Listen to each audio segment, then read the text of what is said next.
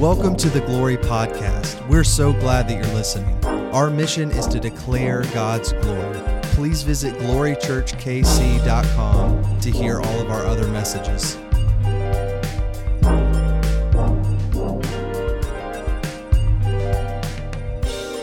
Well, good morning, and again, welcome to Glory Church Online. It is so good to have you guys join in again with us this morning. Uh, maybe you are watching with your small group. Thank you so much for joining in. It is good to have you. If you haven't yet, I encourage you right now, where you are, to uh, open up your Facebook page find this morning's service link. Maybe you're watching on an Apple TV, but on your Facebook. What would it be like for you to share this morning's service?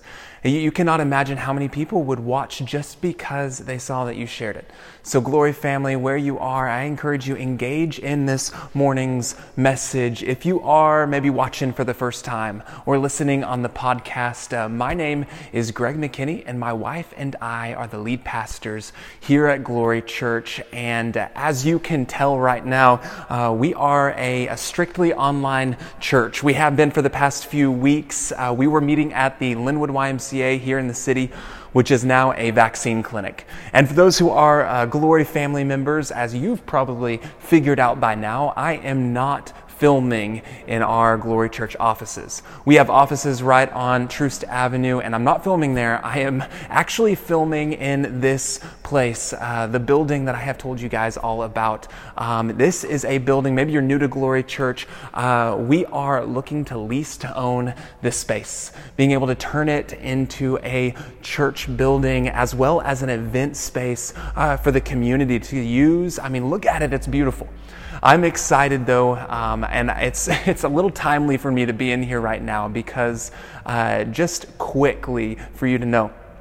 A year ago on this Sunday, it was March 22nd, which was my birthday, March 22nd of 2020. It was a Sunday, and it was our first online service where we filmed in here our first service online and it was during the pandemic. And if you know anything about Glory Church, uh, we launched seven weeks before the pandemic hit, and then we became an online church, just like every other church uh, in America. And here we were. We filmed Easter in this building. We filmed uh, so many services in this building before we were able to meet back at the YMCA, and it has been literally a year to today since we have been able to do ministry in this building, and I cannot wait to see what is to come. You see, we are right now, Troost Avenue is right out there, and uh, we are on the 31st block of Troost. It is a building that I've been praying about, guys, for years. Uh, I've, I've known about this space for two and a half years. If you know anything, about Troost Avenue on the 31st block. Uh, it is getting redeveloped and renovated. And I'll just tell you, my vision is I mean, there's a whole lot of ups and downs and goods and bads with redevelopment. Maybe you've heard about the Troost Market, Troost Midtown, and some people are, are afraid of the gentrification that will come. Um, and, and I will say, when all of these heartaches and issues come and, and a city wants to redevelop and, and rejuvenate a part of the city, one thing we know as Christ followers is that restoration is only made possible through the blood of Jesus. And that, that is one of the, the most exciting things about all of this is sure there's redevelopment and restoration work going on in this city, but we want to be in the center of it, providing real restoration. Because the Holy Spirit is the only avenue to true freedom, and I cannot wait for the, the possibility of being here one day. Well, as you've heard by now, we are in online until Easter, and Easter Sunday is going to be a great one. We have rented a, um, a tent as well as Gillham Park, and we're going to be in person again. But I just want to cast this vision of this space for you. Maybe you've heard about what this means for us monthly. I mean, our goal used to be $6,000 a month as a church uh, and that would cover our rent at the YMCA. That covered uh, both our ministry expenses as well as our rent at the offices and our outreach budget. And we have asked as a church to up that to $9,000 a month. And that may sound scary, but it'll allow us to lease to own this building, as well as put a savings and as well as uh, giving to our organization that plants churches all over America. And you can be a part of it. And so, as we get into this morning, I'll be honest, we are diving into week five of our miracle study, and we're talking all about refocusing, refocusing our faith and seeing what God can do because of it. And maybe your giving can be an element where you refocus a bit and see what God can do through it. Maybe that, that means giving for the first time, as Gabby had mentioned, or maybe it means looking at the gift that you have been giving consistently to Glory Church and seeing if, if you can be stretched, if God is asking you to do more. And I cannot wait to see what will happen uh, with this building.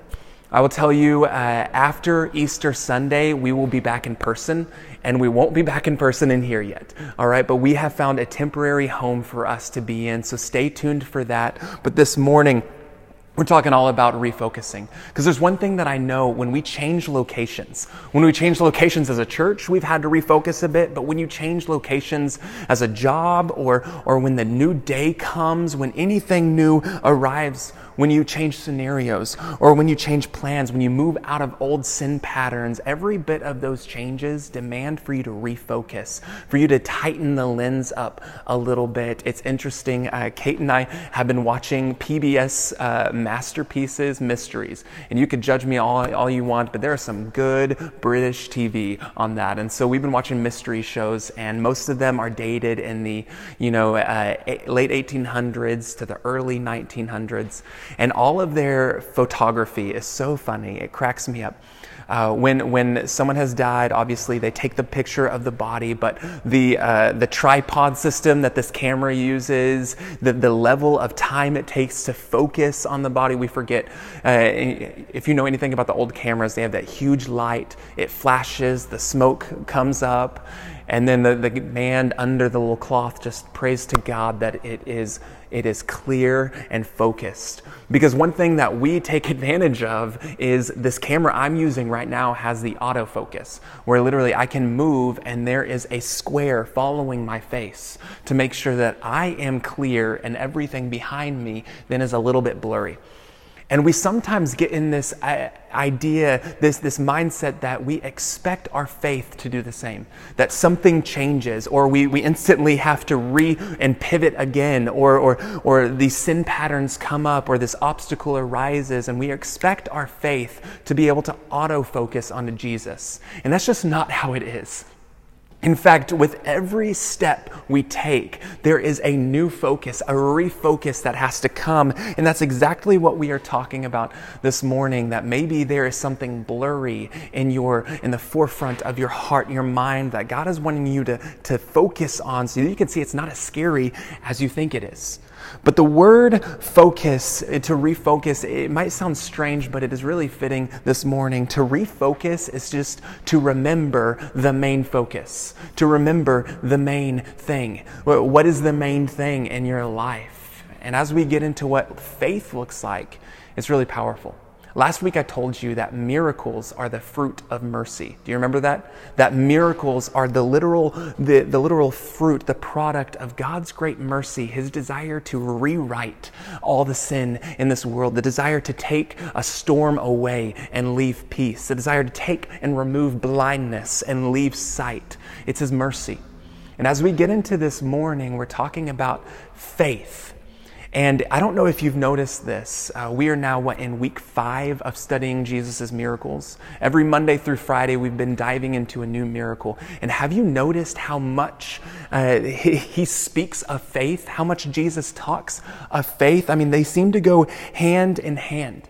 Paul says that God's gifts, maybe it's the gifts of the Spirit, God's gifts, His mercy, that it is given to us in accordance to our faith, according to the level of our faith. Now, some of you may say, well, that, that feels a little favoritist. Like that, is God showing favoritism in doing that? that? That they get that gift and then that other person gets that one? Like, where's, where's equality in that? But literally, God's goodness, His gifts cannot mesh with a heart that is unfaithful. I mean, it just doesn't happen. Think about throughout Scripture, every single time that Jesus heals someone, the moment before it, he says, Your faith has made you well. Or the faith of your friends to the paralyzed man has made you well. Or the faith the size of a mustard seed can move a mountain, that it deals with faith and a very personal version of faith in that. And so, as we get into this morning, we're going to be diving into faith. It's the whole mixing of, of oil and water. I mean, you, you can't say that oil is showing favoritism when it doesn't blend with water, right? That doesn't make sense. Oil just is a different property than water. And so too is God's miracles. It's a different property than the, the fallen world. And as we grow in faith in Him, we will have to come to realize that, that our faith will demand a refocus. Every single step, at every place, at every, every hardship, we got to refocus. And to refocus, as I said, it's that whole uh, remembering our focus.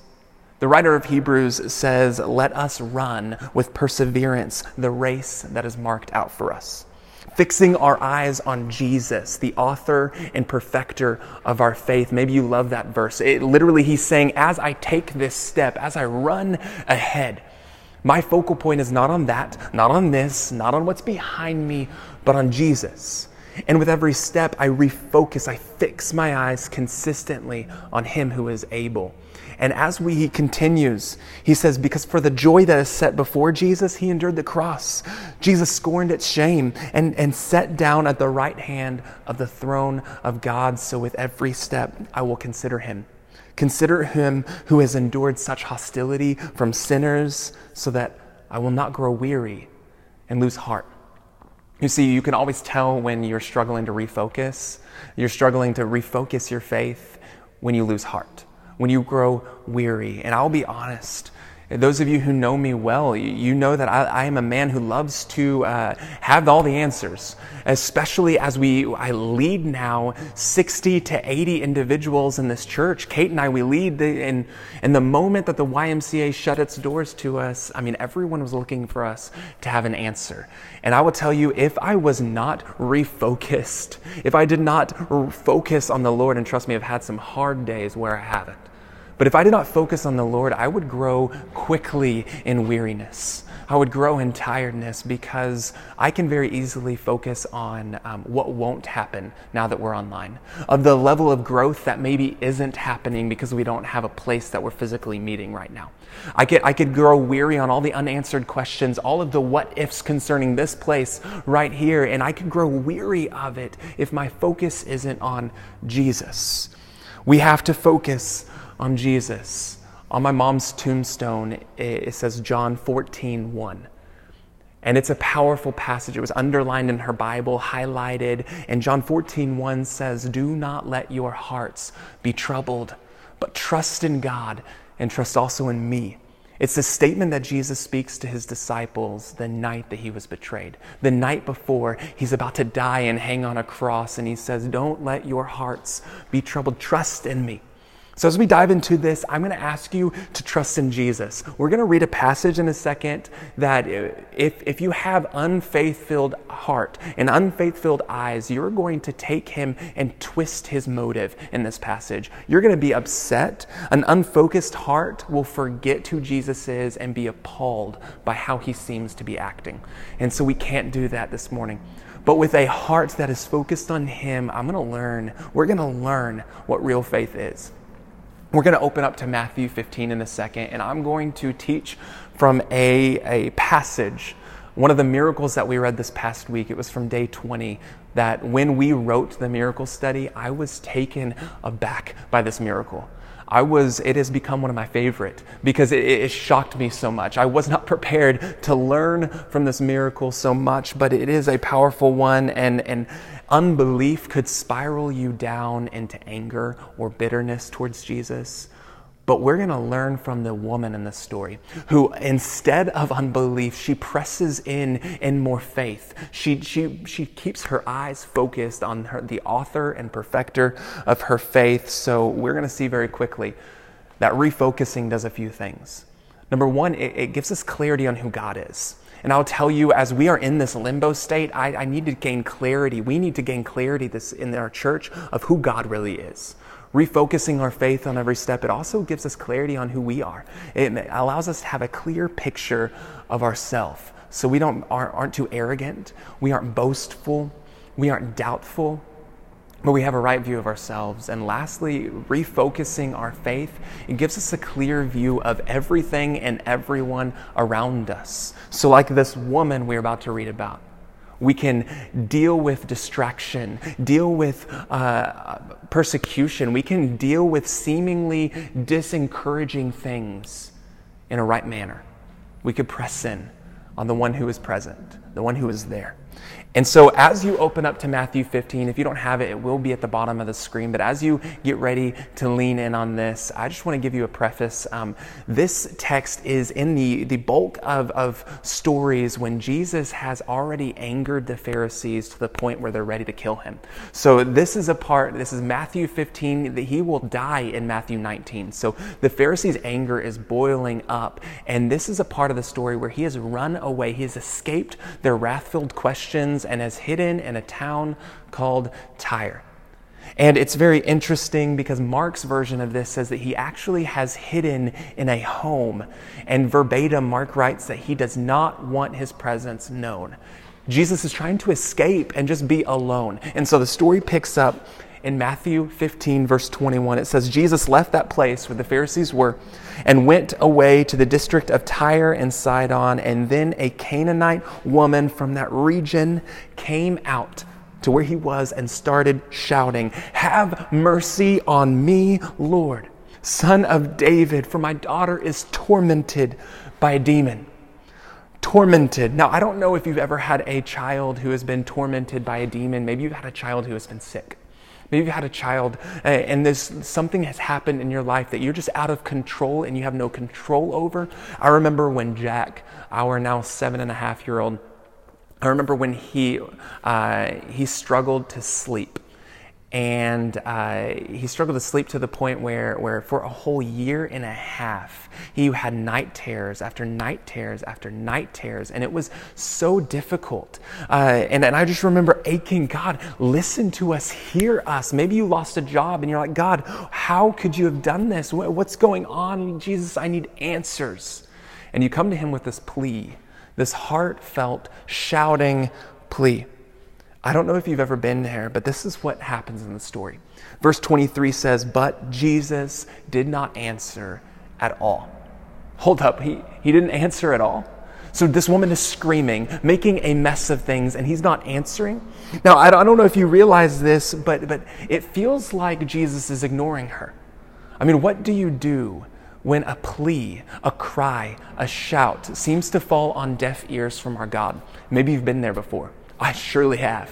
I mean, the whole story of Glory Church had, has felt like that in some sense. I, I, for the longest time, felt this, this urge to plant a church, this urge to, to be a lead pastor, and I was afraid of it at the same time. I was a youth pastor for seven and a half years, and I just felt God was calling him, calling me to do that. And he was saying, Follow me. Yet the whole time I was like, okay, God, if you just tell me where to go, if you just give me the location. And I would ask this, and it was like I was constantly pleading, and He was not answering me. Maybe you feel like that. You have asked the same question, and it feels like it's just not going anywhere. It's so interesting because I don't want to spoil the ending. But soon enough, Jesus will look to this woman and say, Your faith is great. Now, I don't know about you.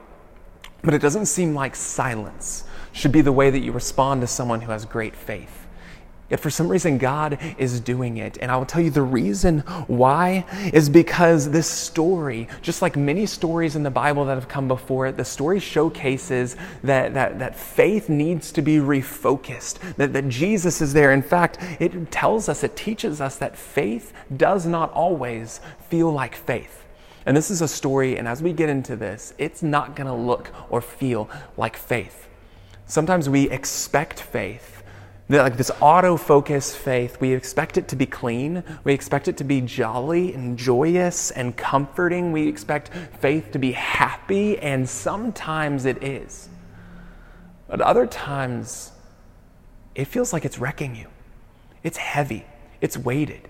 You don't know why you had to go through that. You don't know why they had to die. You don't know why this is having to feel like this. And you're screaming for answers, and there's no answer at all. Faith doesn't always feel like faith. And most theologians at this point would say that this woman is still outside. She's still outside screaming. So odds are dogs are barking, lanterns are being lit, people are being annoyed, and she is shouting. Faith doesn't feel like faith when you're outside of a house, hoping that the, the God of the universe is really in there and is caring about you, yet he's not doing anything. Doesn't always feel like faith when that's your reality. But the story continues. It says, And his disciples came to him and urged, Can you send her away? For she keeps shouting after us. Send her away. The Greek here, it doesn't mean uh, send her away so that uh, just toss her out so that she leaves us alone. It literally means give her what she wants so she leaves us alone. Send her away, heal her daughter. In other words, take your mercy, Jesus, that, that should be miraculous mercy, and just, you know, downgrade it to pity because like we matter more and we came here to be unseen and she's ruining it. So just send her on her way. Now, I'll tell you, this may come as really blunt, but it is a nasty thing when godly people, I need you to hear me, it's a nasty thing when godly people get annoyed at the consistent and, and prayerful need of hurting people. And I think we do this a lot as church people, good church people. We get so frustrated when people seem to be dealing with the same issues, the same problems after one another. And we're just like, out of pity, God, just do it for them so they leave me alone. Get, I'll give them this handout so they go along their way. They've just been praying the same thing and you're not doing anything about it. And it's annoyance. It's really interesting to see that the disciples were focusing more on themselves than Jesus, too. They were focusing, I mean, that's not faith. They were focusing on their schedule, their comfort. Uh, they, they had to focus on behavior. She's not doing this right. Fix her.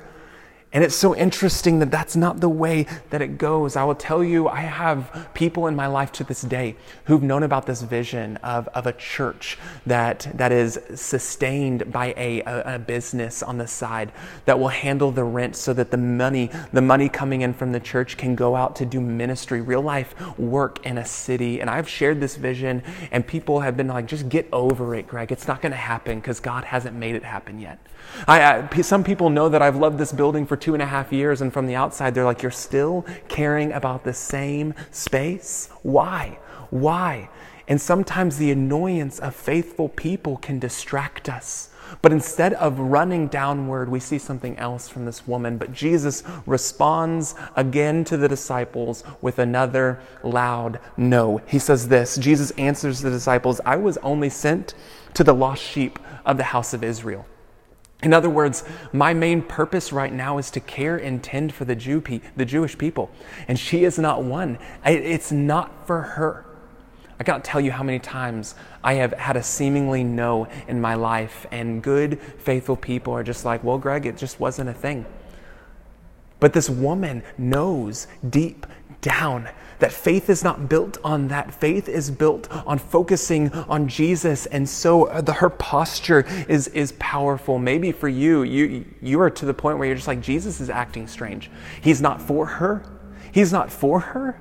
Like that's not the Jesus that I signed up for. And some of you, your, your, your unfocused heart, when God seems to say no, leaves you wallowing down in weariness. But she has the opposite where maybe you want to be distant with this version of Jesus, she comes in closer, much closer. The story says that she came and knelt before him, saying, Lord, help me. Lord, she says again. She came in. I mean, no one told us that, but she came into a door, into the home, and is now saying, Lord, help me on her knees, praying this. Notice the posture change there. It's from this distant, screams to now a very present and submissive prayer. Lord, help me. Lord, help me. I don't know if, if you have been to this place, but faith doesn't always feel like faith when you now are walking in on a place where you're not wanted, yet you find the God who is there and you, you trust that He cares. And so you go to His knee, on your knees, and plea. And he answers her, It is not fair to take the children's food and throw it to the dogs. Now, if you're reading this on your own, you would probably been appalled by what Jesus just said. I mean, Jesus just called this woman a dog. It's not fair to take the, the children's food, those who are Jewish, and then hand it to the dog, the dogs. And in this day and age, like, I mean, this is huge what is happening. I mean, in our mindset, we can see from the outside and get very appalled by this, like, discouraging thing. Is Jesus demeaning her? I mean, this can get ethnically wrong. Like, this can get a little racial tension. It, it, it's, it's a very tense moment. To the Jews, the Gentiles were called dogs, and now Jesus seems to be speaking something so demeaning. So demeaning. But faith does not always feel like faith. And I love that Jesus knows this woman and her, the quality, the, the quality of her heart because she responds in a way unlike you and me. And it is so powerful because for some reason, when we refocus, that which should be discouraging is actually encouraging. And she sees the moment for her to seize this, for her to, to say something to the Lord that shows that she has immense faith. So she looks at him and she says, Yes, Lord, I agree. I'm a dog. But even the dogs get the crumbs that fall from their master's table. You see, she refocuses her lens because she needs to see Jesus correctly. And sometimes, on a weary heart, out of focused self, we can see him as this God who is being silent. But as she refocuses, she reminds her heart of how great and grandeur God is and that she is unworthy in his presence to be there. I'm like a dog. I get it. I, am not of the Jewish faith. I don't have the lineage. I've never been a Yahweh follower. I'm not of the bloodline. But even the dogs, they, they feed of the crumbs off of the master's table. And I don't know if you realize this, but she says their master's table. In other words, she's saying, I'm a dog and I'm placing myself in your kingdom. Like you are my master. And even the dogs get the crumbs from their master's table. And I, I'm a crumb, like I, I'm the dog who's needy of it. And it says, Jesus answered her, Woman. Here's the beautiful part Great is your faith. Let it be done for you as you wish. And her daughter was healed immediately, it says. In other words, the refocusing, and when she presses in, when God is silent and she moves in, when God says no, yet she moves in, when she pushes deeper and she goes more present and she submits more, there's this moment when her refocused heart sees clearly, I am unworthy to be in this place. I've seen him clearly, Jesus. I've seen myself clearly. I am like a dog in light of this, but I've also seen everything clearly. And, and I realize that even a crumb of your glory will be great enough, will be good enough to heal my daughter. Like, that is beautiful. That is faith to believe that even the leftovers off of the table is more than enough to heal and redeem her daughter. That's beautiful. Jesus knew this is the heart that possesses great faith go. Like, whatever you wish will happen. And this is what I want to lean in as a church. When God feels distant, we press in more. Why? Because the story is not about us, it's about Him. And for some reason, in God's big scope of things, He knows that we are able. He knows that we have the faith to refocus and see Him. And be, honestly, we're not worthy of it, anyways. So we go in deeper. When it feels like he's being silent, when it feels like there's a no, we figure, find out more to submit to him, more to surrender. When it seems like everything is going against us, we press in to the Savior more. Faith does not always feel like faith. Like the story of Jacob wrestling with the angel in Scripture. Faith didn't feel like faith as that angel broke his hip but on the other side of it, a miracle happens. Jacob is received, given a new name. He is, he is forgiven and have re, and there's redemption for him in his life. Abraham, it didn't feel like faith when Abraham was told by God to go kill his son. Yet every step to that place, that mountaintop, was a showcasing to God that I am in this for you. I'm fixating my eyes on you. You are my Savior, my God. And a miracle happens. God provides a ram to sacrifice instead of his son. The same thing is happening with this woman. God sees, Jesus sees the, the intentionality of her heart, the faith of her heart, and proves it to be true. You see, when God feels silent, this is a powerful moment to prove or even improve your faith, to refocus on Him who is able. A faith the size of a mustard seed can move a mountain. This woman, she, profess, she proclaims this faith the size of a mustard seed, this reality that God, the mountain in front of me is too grand for me. But you are bigger. I have a clear picture of you, Jesus. You can do this. And I also realize that I am nothing, nothing in comparison to that mountain, that demon. I can't do anything to make it go away. And I'm also nothing in comparison to you. But from this clarity of focus, I can see that you are more than able to handle it. So do it, please, Lord. Will you? Will you? And it is from this that I want to end this morning. Because I don't know where your heart has been. I don't know where your life has been. I don't know the questions, the prayers, the pleas that you've had for God. Maybe you have left them behind because of how silent He is. Maybe this is a powerful moment for you to not turn away and grow weary, but instead fixate your eyes on Him, the author and perfecter of your faith. When He feels silent, I push in more. Miss Rhonda in our church told me once, push.